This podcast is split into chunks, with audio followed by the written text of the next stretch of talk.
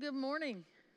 It's good to see you guys. I feel like I've been away for a long time, and I guess I have missed some, some Sundays, but uh, it's good to be with you. Um, turn in your Bibles, if you have them, to Acts chapter ten. That's where we're going to be today, and if not, it's going to, obviously, you know, it's going to be on the screen. Um, but uh, we'll be looking at Acts chapter ten and eleven.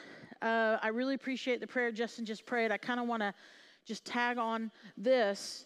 Um You know, we just sang that we will make room for God to do whatever He wants to do. That's that's a big that's a big thing to say. That's a big thing to sing. That's a big thing to to say that I'm actually going to do this. God, I will make room for you to do whatever it is you want to do. So I want us to just take a moment, very just briefly, just in quiet prayer on your own. And let's go, did did I did I mean? Did, did, if if I sang that just now, if I was singing that with with everyone else here, like, did I mean what I just sang? God, I will make room for you to do whatever you want to. Let's let's pray about that for a moment.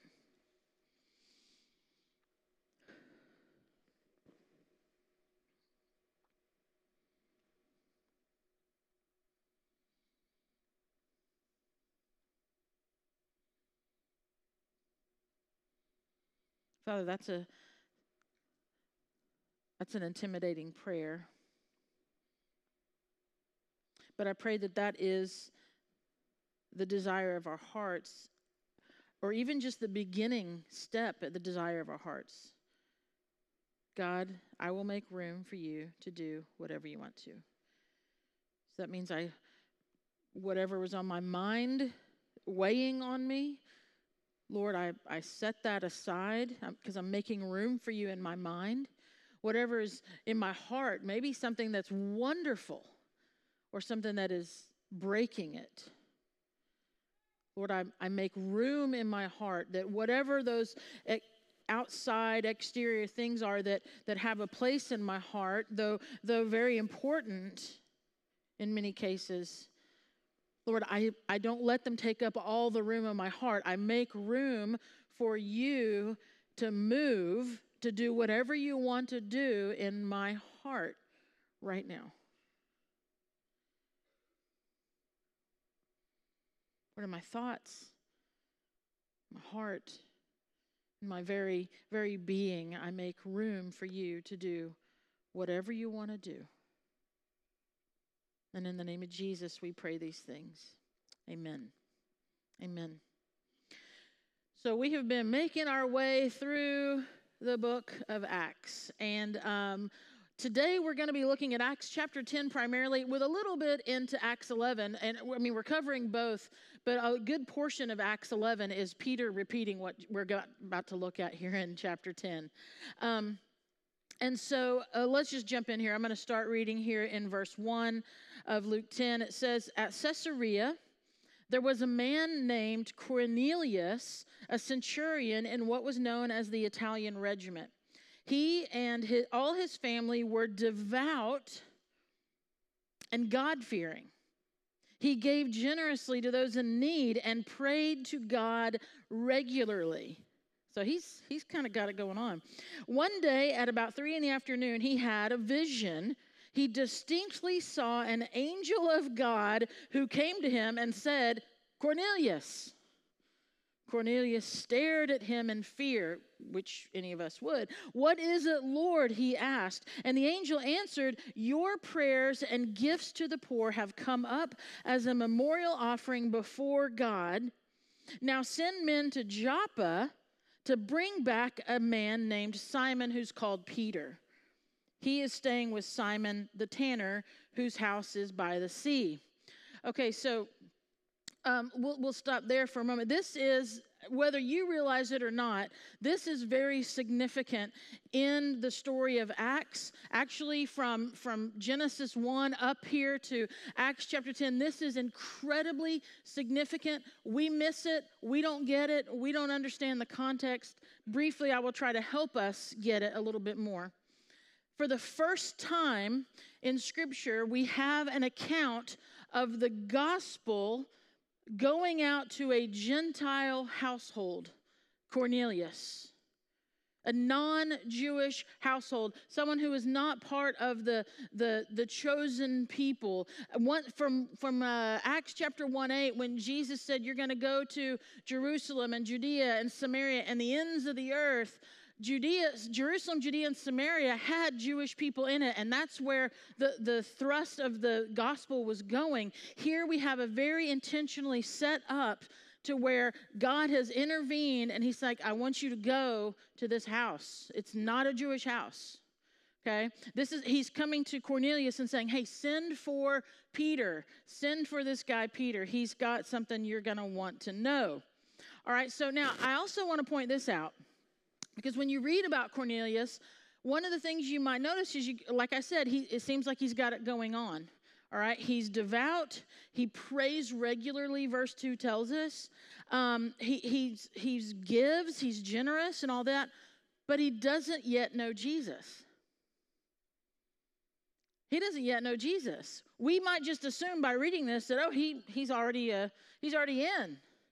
He, but he doesn't yet know Jesus. And honestly, this is nothing different than today. Nothing different than today.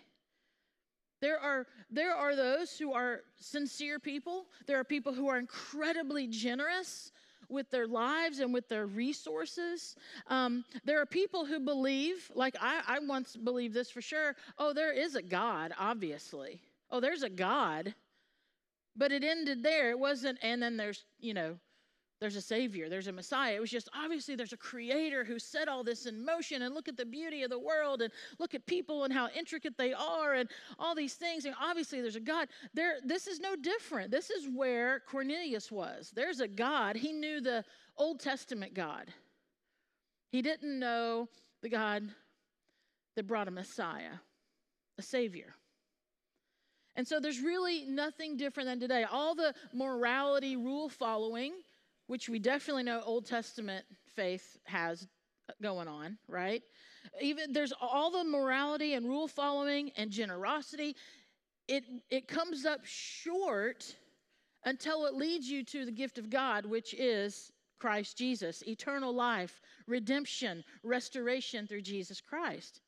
And so this, just as much as Cornelius needs this in Acts chapter ten, friends, that might be where some of you are today, that you, you don't even realize it. Like, you are sincere and you're generous and you believe there's a God, but you have yet to connect the Father God, creator of the universe, and the saving God, the Messiah, through Jesus Christ.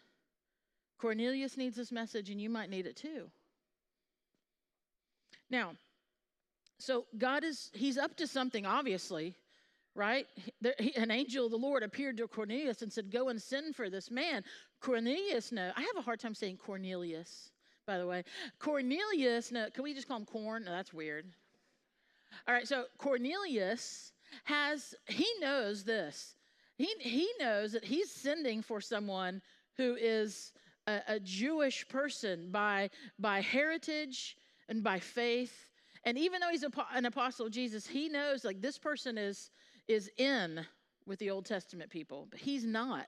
So he knows something hap- is happening. God is working this out. Okay, let's go to verse nine. Okay, about noon the following day, so Cornelius sends some of his men, as the angel said, for Peter. And uh, about noon the following day, as, as they were on their journey and approaching the city, something else was happening at the same time. This is this is how God works. This is how the Holy Spirit works, okay? Um, Peter went up on the roof to pray.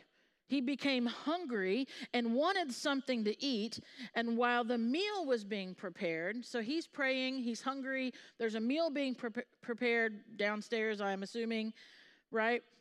While this was going on, he fell into a trance. He saw... So he's having now a vision. He saw heaven opened up and something like a large sheet being let down to earth by its four corners, all right? So you see this, this large sheet let down by the four corners, all right? And, and so And it contained all kinds. We so we missed the context of this. This is why I'm giggling to myself right now. I'll let you in on my little. Like, we don't get this. It contained all kinds of four-footed animals as well as reptiles of the earth and birds of the air. This is not kosher. This is not what Peter eats on the regular. Okay, what's being prepared for him downstairs meets all the laws and the requirements to continue to be clean and holy and presentable to the Lord. Even though Peter is, he's an apostle, you, he's already come through so much. He's he's denied Jesus, he's repented, he's like, you're the one. Now, you know, Jesus even told him, I'm going to start the church with you on this, on upon you. I'm going to help carry out the, the gospel. This is what's going to happen. All this Peter's gone through, but he is still living a life that is devout to the law, okay? And so when this vision happens, it's like basically a, a, a giant, you know, tarp-type sheet containing everything that you're that that a devout person isn't supposed to eat. Okay, that's that's the context of this. If if if we when we miss that, all right. So here comes the command, verse thirteen. So he, it's all this unclean food in front of him, and then a voice told him, "Get up, Peter, kill and eat." We don't, we don't, we're in South Georgia, man. We're like, okay, you know, like that's what you do. Like, Peter doesn't do this. This does not happen in his life. Get up, Peter, kill and eat. Now, so this statement, he's this, he's, um, well, let me finish. I'll read it real quick. So his response, get up, Peter, kill and eat. His response, surely not, Lord. Surely not. Now, again, do we miss that? Do we miss that response? Do we miss what's happening there?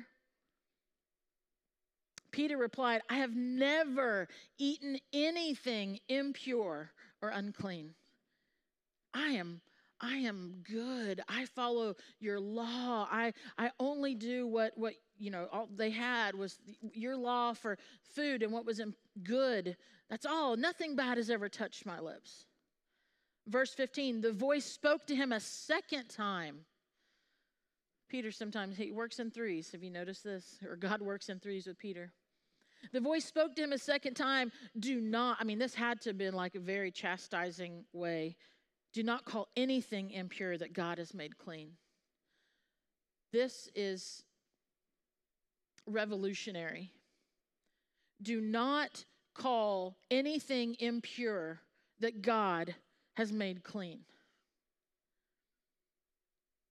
It's revolutionary to Peter's mindset, because Peter had a constant running list in the back of his mind of what was clean and unclean, always. Every moment of every day of his life from birth, what is clean and what is unclean? What is appropriate? I will stay right here. What is appropriate? What is not? What is good? What is bad? What will honor God? What will make God angry with me? This is constantly. Can you imagine that constantly in the back of your mind? But this is this is what Peter knows. And so this voice spoke to him and says, don't you call anything impure that God has made clean. So obviously God's making something clean that, that previously was not. God is doing something. He's making something clean that previously was, was not, or that Peter believed was not clean. And verse eighteen, uh, sixteen, this happened three times. Three times. And immediately the sheet was taken back to heaven. Now, there's an apostle filled with the Holy Spirit, yet present in his life is this l- massive legalistic mindset. So this devout Jew, as Peter had been taught since birth, right? He's n- nothing to do with this. You know, he was to the point, like many, like all that were devout, if they came in contact with something or someone that was unclean, they would immediately go and wash. Like, so it's it's a it doesn't make sense for Peter to get this instruction. But this is what the Lord is saying. Get up, Peter, kill and eat. So there's this legalistic prejudice. There's this, you know, there are things and there are people that are unclean, God. And this is the moment. This is the, the moment that changes everything. Jerusalem, go to Jerusalem and tell people about Jesus. Fine, because there's a lot of clean people there. Judea, yep, there's some there too. Oh, Samaria, yep, even there. But Jesus said, and to the ends of the earth.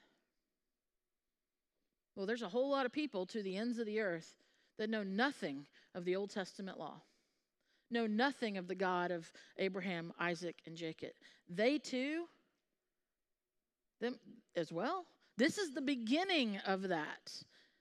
And and we stop and think about it. I think I've mentioned this before. You and I, I mean, probably, I don't, I don't know all y'all's backgrounds and stuff, but I'm guessing a good ninety-nine percent of us are, are part of the, the Gentile heritage, right? So, so this is what, get up, Peter, kill and eat in verse thirteen. It's radical for Peter to hear this. It probably seems blasphemous to him, but even though God's commanding it, which is so ironic, that he is so legalistically focused on what is right and good that even when God tells him, I want you to do it differently. What you think is unclean, I, I say is clean. He's like, oh, I don't know. Hold on a minute. I mean, that's religion right there, y'all. That's religion minus, you know, the presence of God, the work of God, the work of Jesus. That's religion right there when your religion overrides the command of God. Mm. So it's it's radical for sure. It might seem blasphemous, and it's certainly socially and just, you know, in culture unacceptable. A devout Jew doesn't kill and eat unclean things. It doesn't go, and you know, he doesn't know yet that he's about to go somewhere. God's already working all this. Okay, so Peter, whether he realized it or not, he argues with God. You know, you can't, that, that whole surely not God, God probably says, well, first of all, my name's not Shirley. I was just seeing if you're paying attention. Um, you know, you can't say no to the person that you call Lord. Not if they're really Lord. If they're really Lord, then you don't say no when they say do this. So there is a there's a there's a problem here. There's a conflict here in Peter's response. Surely not, Lord. Well, is he Lord? Then, then surely, then whatever he just said, yes. But isn't that how we respond sometimes? Well, this can't be, but it is. But it goes against, but it is. So this inconsistency that we find in Peter, many of us experience as well. We can find ourselves continually arguing with God, even telling him, no, I know what's best, from experience and all these things. This is what I know to be true. But God rebukes Peter three times. You know, with this legalistic mindset of Peter, God, God is working on it. God is preparing Peter. He's preparing him. Jesus said in, in Matthew chapter twelve, verse thirty, you don't have to turn there. I think it'll be on the screen. But, you know, one of the things that Jesus said he came to do, Um, or that we know he did. He removed barriers. He removed the things that separated us, not, not just from God, but from one another. He said in verse thirty of Matthew twelve, he said, whoever is not with me is against me. So when you look in Acts and, and, and he, Peter is told, I want you to do this. And Peter's like, surely not. Well, suddenly, Peter's not with God. He's now, he's speaking as if he's against him, which is why he gets rebuked. Whoever is not with me is against me, and whoever does not gather with me scatters. And you can deeply examine your life and your motives by that one verse, if you call yourselves a follower of Jesus. Am I with him? Does my, does my life, does the way I practice my faith and live out my faith, does it gather, am I gathering others towards Jesus? Or does, does the practice, the way I'm living my faith actually push people away or, or, or cut people off, which is what Peter was trying to do Oh, surely not, God. Lord, no. So the great lesson that, that God is teaching Peter, setting, preparing Peter for, was that the Gentiles were to be accepted by God. It was no longer just for the Jewish people. Look at verse nineteen of, in Acts chapter ten. This is like an understatement of the century. While Peter was still thinking about the vision, I mean, if you just had a vision from God, like, you know, you're pondering this too, right? As he was still thinking about the vision, the Spirit said to him, Simon, three men are looking for you. So get up and go downstairs. Do not hesitate to go with them, for I have sent them. You notice that the, this, uh, as the Spirit speaks to Peter, it's not like three men who are from uh, Caesarea and they're not Jewish people and they're considered socially unclean and you wouldn't be seen with them. He doesn't tell them that. He's just like, three men are about to come to your door. Don't hesitate to go with them. I've sent them. So he just was told, don't you dare call something or someone unclean that I say is clean. And I've just sent some people to you, and they don't look like you, they don't dress like you, their heritage is different, they don't practice like you, but you do not hesitate to go with them, for I have sent them to you. Don't hesitate. So we start to see that the walls are breaking down. What did we sing right before the message? We surrender, right? Jesus, have your way. Shake up the ground of all my tradition. Peter's, the ground of Peter's tradition is getting shaken up here. Break down the walls of all my religion. And then we sang, you, you might have sang this, if we meant it as the other, your way is better. Your way is better, God. Whatever you're doing, your way is better. Your way is better. You know, you start out this reading of chapter ten and you think, oh, I sure hope we can help this Cornelius guy. But honestly, the one who God is working the most on is Peter. And that's something for us to realize if as Christians is, you know, God, is your way better? Are there things in my life where I'm going, surely not, Lord? Like, no, I want I, I want to use you. I want to I, I want to work through you. I want people to know me through your life, through your actions, through the way you are living. I want to do this through you, Peter. Because obviously Cornelius is like the the soil is ready to receive. He believes in God. He's been praying earnestly. So like the, the opportunity for the gospel to be presented to Cornelius is there, but is Peter ready to bring it? And at first, he's not. So God's doing the work in Peter here. And so two worlds are about to collide, right? The, the world of a Jewish apostle of the Messiah and the world of a Gentile, God-fearing Roman military guy. Right, they're about to come together, and what brings them together is the work, the Spirit of God, the grace of God, right? Through the work of the Holy Spirit, it's going to interact, has already started to, and intervene, has already been working in this, and it's a pivotal moment. It really is a milestone in what we know as redemptive history, because now we're part of the story. Now, verse twenty-seven. Um, so now they're in Caesarea, okay? They're they're there. They they came. The three guys came from Caesarea. They went to Joppa. They got Peter, and now they're going um, back. And it says this. Um,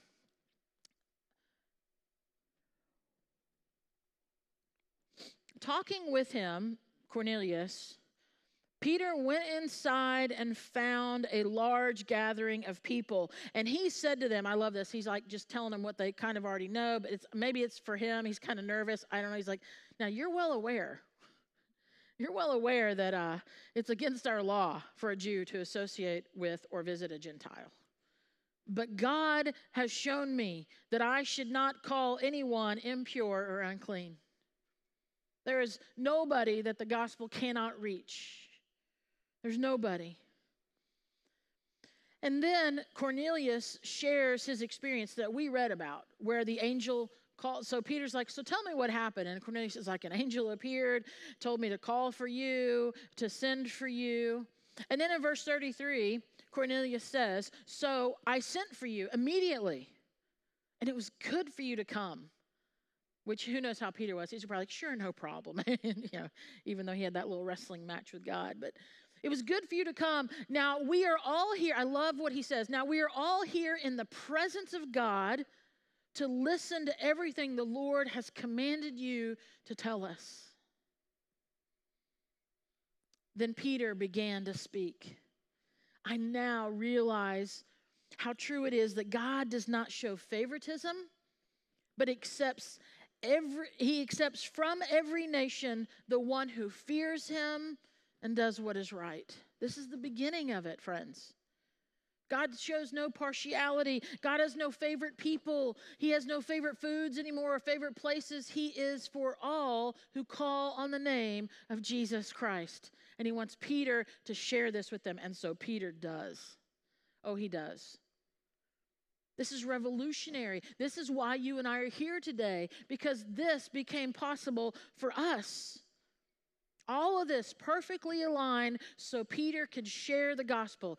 He appeared to Cornelius. He appears to Peter and has to shake him up, break down those walls of tradition and religion so that he is prepared to share this. And then he shares the gospel. And I want to read to you verses thirty-six through forty-three and hear the gospel message presented again.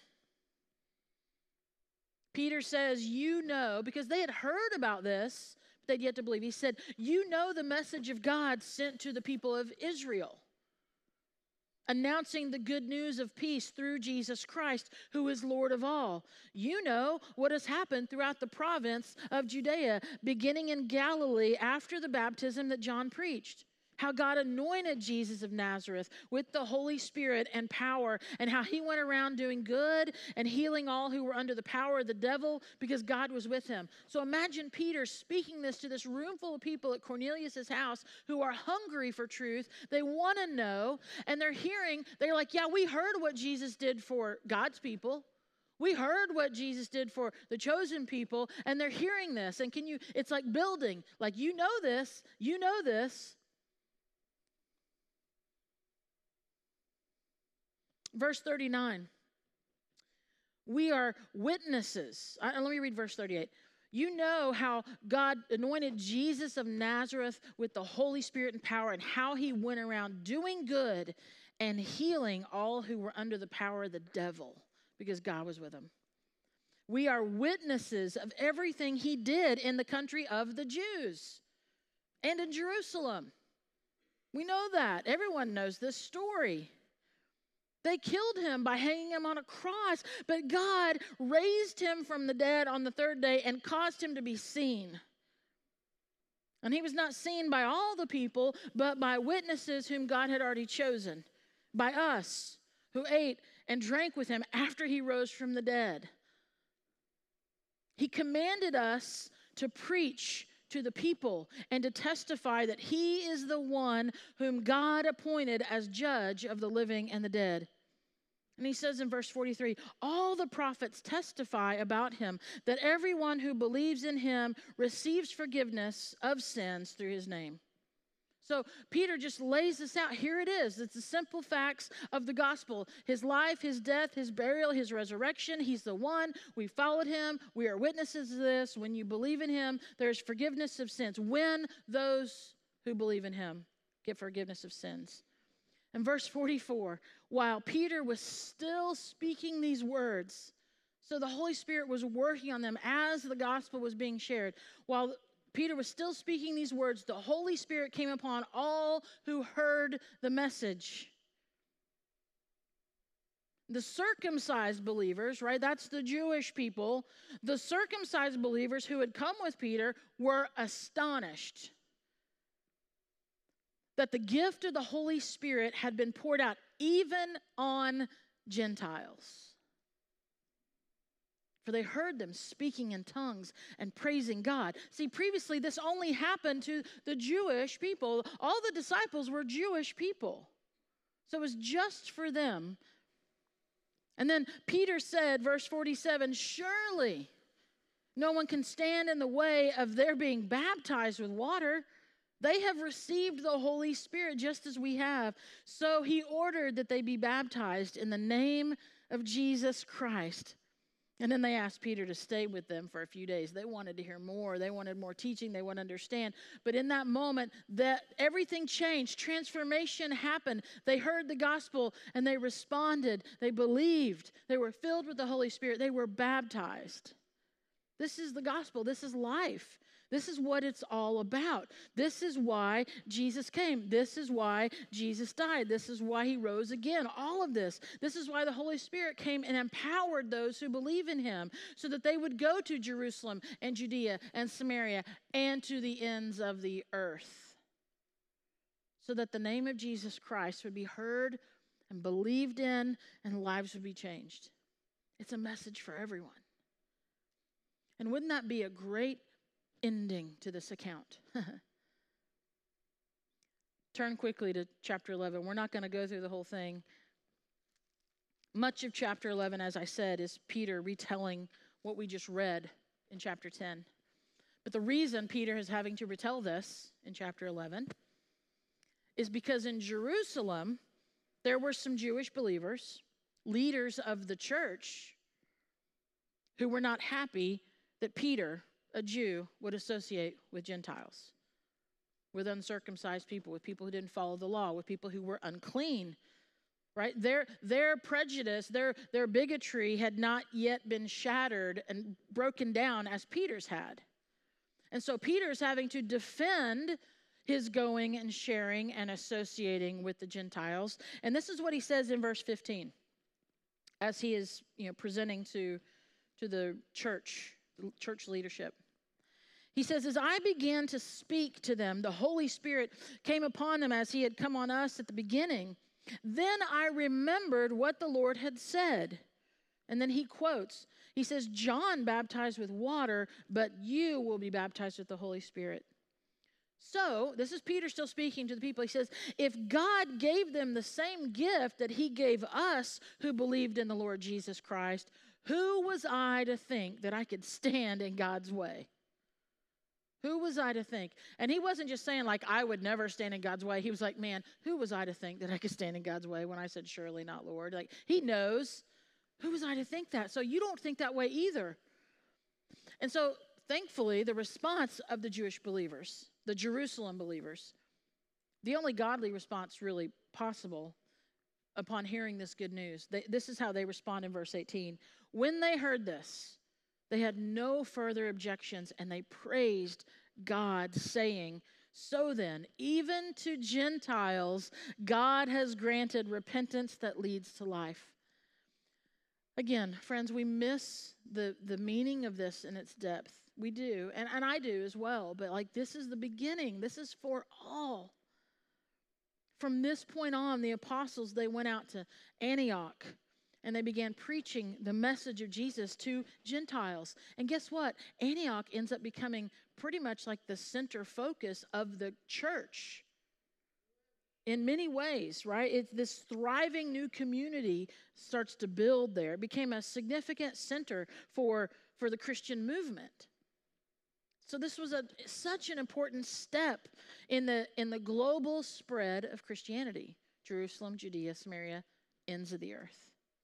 The acceptance of all people into the faith. It was a, you, you, under, you see Peter's struggle there briefly. This was a radical departure from the exclusive nature of, of the, the Jewish faith. It was, it was just, we're God's chosen people, and he's our, it's exclusive. It's just us and God, and we're all for God, and God is all for us and no one else. And this this shattered this. So it became, it paved the way for Christianity to, to go beyond everywhere, transcend everything. Now, I want to remind you of the foundational verse of all of this. It's all the way in Acts chapter one, verse eight. It is the foundational verse for it all. When the risen Jesus tells his disciples, I'm going. I'm going back to the Father. My work is complete. But you will receive power when the Holy Spirit comes on you. And you will be my witnesses in Jerusalem and in Judea and Samaria and to the ends of the earth. So when you look at, at the book of Acts, Acts chapters one through eleven, a little bit of twelve, they cover Jerusalem, Judea, and Samaria. But now we're getting into the ends of the earth. Chapters thirteen through the rest of this book, chapter twenty-eight, you'll see to the ends of the earth starting to happen. So I want to, as we're going to pray here in a moment, I can ask the band to go ahead and come out. You know, when we look at the ends of the earth, we're part of that. We are part of that. And it's not just like, okay, good, I'm glad I got it. That's, that's not how ends of the earth works. Because he's talking about like how God wants to work in the lives of people, right? It's not just about geography.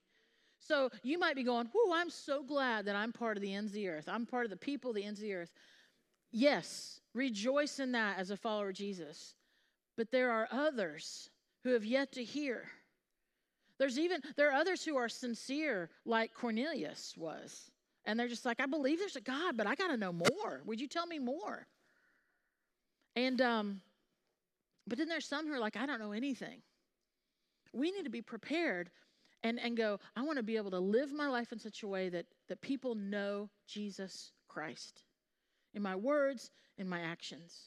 I want to live this out. There are others who can know. You know, over the next couple of weeks, I, I, I've been working ahead on a lot of these messages, and there's so much. I say this every year. You know, January tells us it's the beginning of a new year, but for most of us, it's like August. It's, it's a new year. It's a new semester. It's, you know, if, if you've got kids or you're teaching, all that, like everything, it, it's, it feels new, right? August is like the other January, right? It's, and so I'm thinking about this and, and looking at what's ahead. In Porch Community, there are there are opportunities. I'm going to tell you more next week, but there are there are ways in which we can live out the gospel, things that we can do here in the church, of course, but I mean in our community, in Lowndes County, in South Georgia. There are opportunities where God wants us to be part of to the ends of the earth. He wants us to be a part of this. Um, next week, I'm going to share what I have. It's it's a message that I've I've had I've held in my hand since March that I want to share with you uh, as we recognize four years of ministry as the Porch Community Church. Um, and then the next week after that, on the thirtieth, the last Sunday of the month, we want to bless. You heard Justin mention this. We want to bless, bless, bless our educators. We're gonna we're gonna lay hands on them. We're gonna anoint them for the coming year. So we're going to do that together. Um, if you know an educator, would you invite them to be here that day? So I know you have all you educators out there, or you have neighbors that are, and they don't have a church, they don't have a place where they belong, and you, and you know what the, you, you've heard what their struggles are. Invite them to be here. Let them hear the message of good news, and let us bless them so they can walk in that blessing in this coming year. And then we're also, we want to equip our people. So there's opportunities to come, all right? And then, of course, Jesus' Life Weekend. There's just, there's some things on the, on the horizon, the very near horizon. And I want us to be people who have to the ends of the earth in our mind and understand that God wants to work in us. So let's pray together. Let's spend a little time in worship this morning. Maybe maybe leaning in a little bit more than, than we have been and going, oh, God, you, you've come for me.